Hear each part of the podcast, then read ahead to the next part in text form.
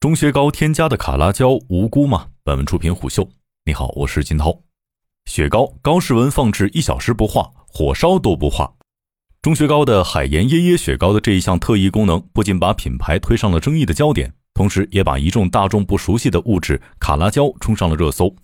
根据中薛高官方微博回应，该公司雪糕产品均按国家标准合法合规生产，并检测合格之后出厂。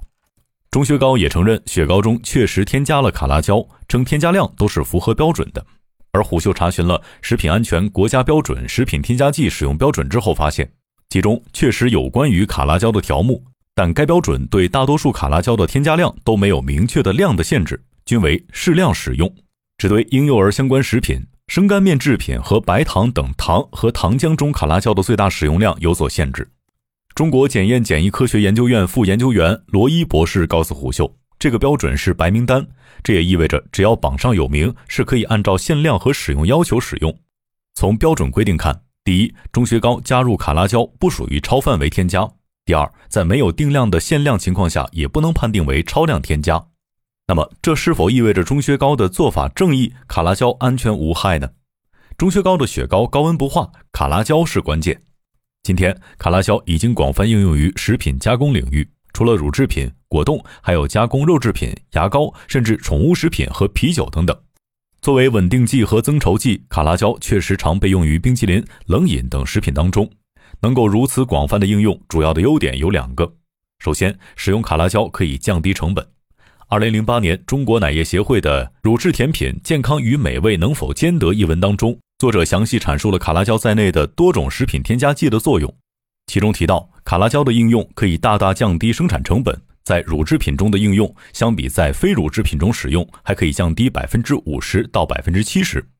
其次，卡拉胶可以令食品稳定性和口感更好。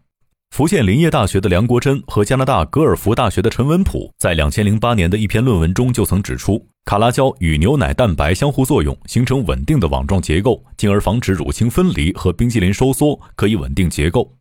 在这个过程中，是不是说越容易融化的雪糕就越好呢？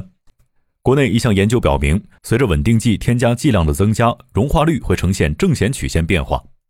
以卡拉胶为例，添加量在百分之零点二以内，冰淇淋的融化率会随着添加剂剂量的增加而增加；超过百分之零点二的话，会随着添加剂量的增加而减少；在百分之零点四到百分之零点六之间，又会随着添加量的增加而更加容易融化。从这个数据看，雪糕是否容易融化，并不能判定其添加剂添加的情况，也不是评价能不能吃的关键。此外，作为增稠剂，卡拉胶可以控制冰晶体生长速率。避免大冰晶的形成，因为大冰晶的口感粗糙，而小冰晶则会使冰淇淋的口感更加绵密和细腻。随着食品工业的发展，食品添加剂几乎是必不可少的。从积极的角度看，食品添加剂可以延长保质期，让人们可以尝到全国甚至全球各地的美食，又可以使食品的色香味更佳，确实有其存在的必要性。目前，食品添加剂已经是食品工业中最活跃、最有创造力的领域。根据中国的食品安全法规定，符合在技术上确有必要、经过风险评估、安全可靠、在允许使用范围内等条件的，是允许添加食品添加剂的。不过，即便在合理范围内，食品添加剂也并不是加的越多越好。食品科学界公认的道理是，不能脱离量来谈食品添加剂的安全性。在实践中，由于需要检测方法以及毒理学数据等作为支撑，按照一定的流程设定，有些添加剂暂时没有给出具体的限定。但这并不意味着可以无限制的添加。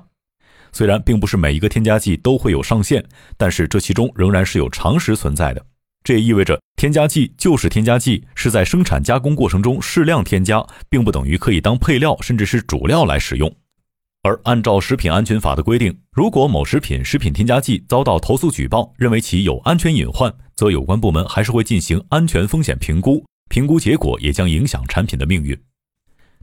卡拉胶是安全的吗？事实上，关于卡拉胶的安全性问题一直有争议。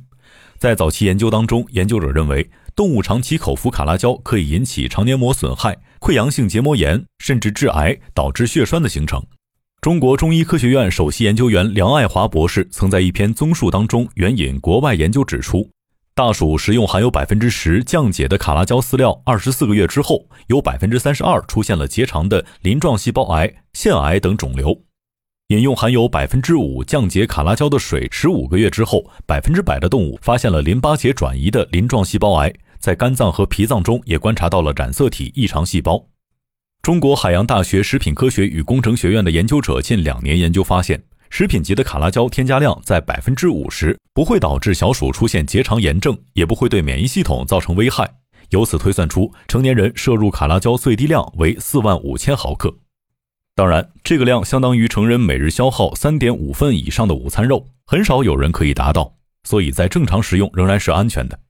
不过，这所学校的另一项研究也指出，作为食品添加剂，卡拉胶是否会对结肠健康形成威胁，仍然存在争议。该物质对人体健康的影响或与个人的饮食习惯有关。他们在六月五号发表在国际主流期刊 IGBM 上面的研究报告中指出。高糖高盐的饮食结构中，卡拉胶就增加了引发结肠炎的风险。另据2021年8月份刊发在《遗传学报》上的一项研究结果，小分子卡拉胶的降解产物确实会引发结肠炎的风险。研究者认为，这为未来关于卡拉胶安全性研究提供了基本框架。这也意味着卡拉胶对人体的安全性仍然有研究的空间。